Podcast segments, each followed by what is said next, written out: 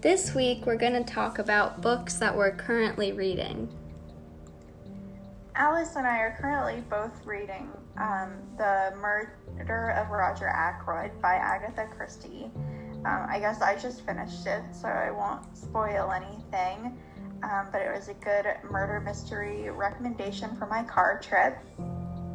I'm at like the third or fourth chapter of the book right now, but so far I think that it's very enjoyable, and I've read a few other Agatha Christie books, and I think it's very different from the others. It's like it's from a character's perspective, which is a little off putting at first, and it's also much more story and less so far about the mystery. So I'm excited to like have the characters be included in the mystery aspect.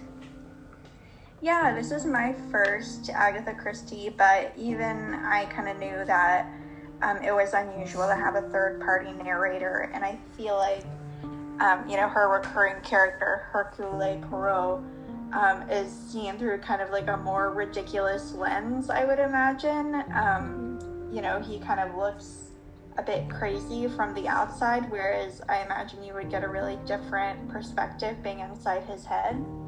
Yeah, so far he's like the weird neighbor who throws stuff at him, and I feel like in a lot of her other books, he's the super genius detective. And so it's interesting to see how characters can change. And this is my dad's favorite Christie, which is why I'm reading it because he recommended it. And so I have high expectations for it at the moment.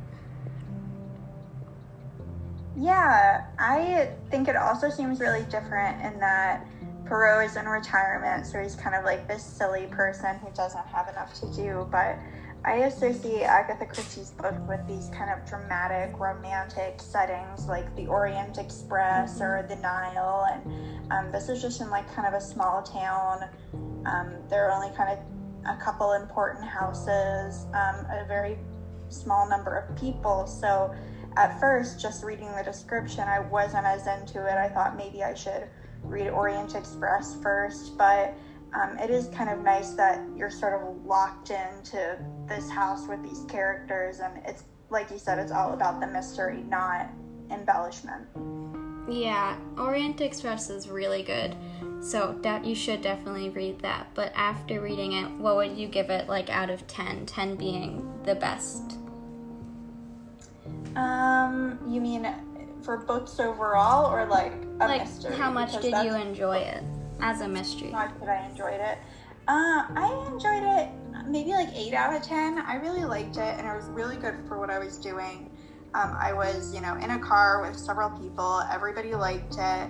Um, it was an 11-hour drive, so um, it was just really good for kind of bonding everybody and just being really entertaining during late night driving. And it was just like a good, cozy, entertaining read. So I enjoyed it a lot. What about you?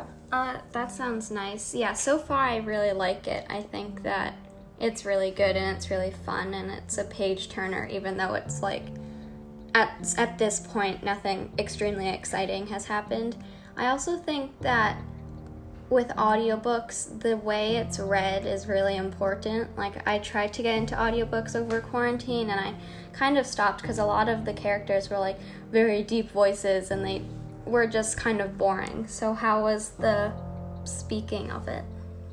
That's a good point um, because I'm not an audiobook person at all um, because I find it, I don't know where to look and I feel unfocused. Um, so worked well for being in the car. I didn't have that problem. And um, I forget the name of this narrator, but I thought he was good. Um, he did the voices nicely, but not in an overwhelming sort of way, I thought. So I think it was as good as an audiobook could be for me, though in the future I'll probably stick to the physical reading. Yeah. Okay, so we recommend The Murder of Roger Ackroyd. For sure.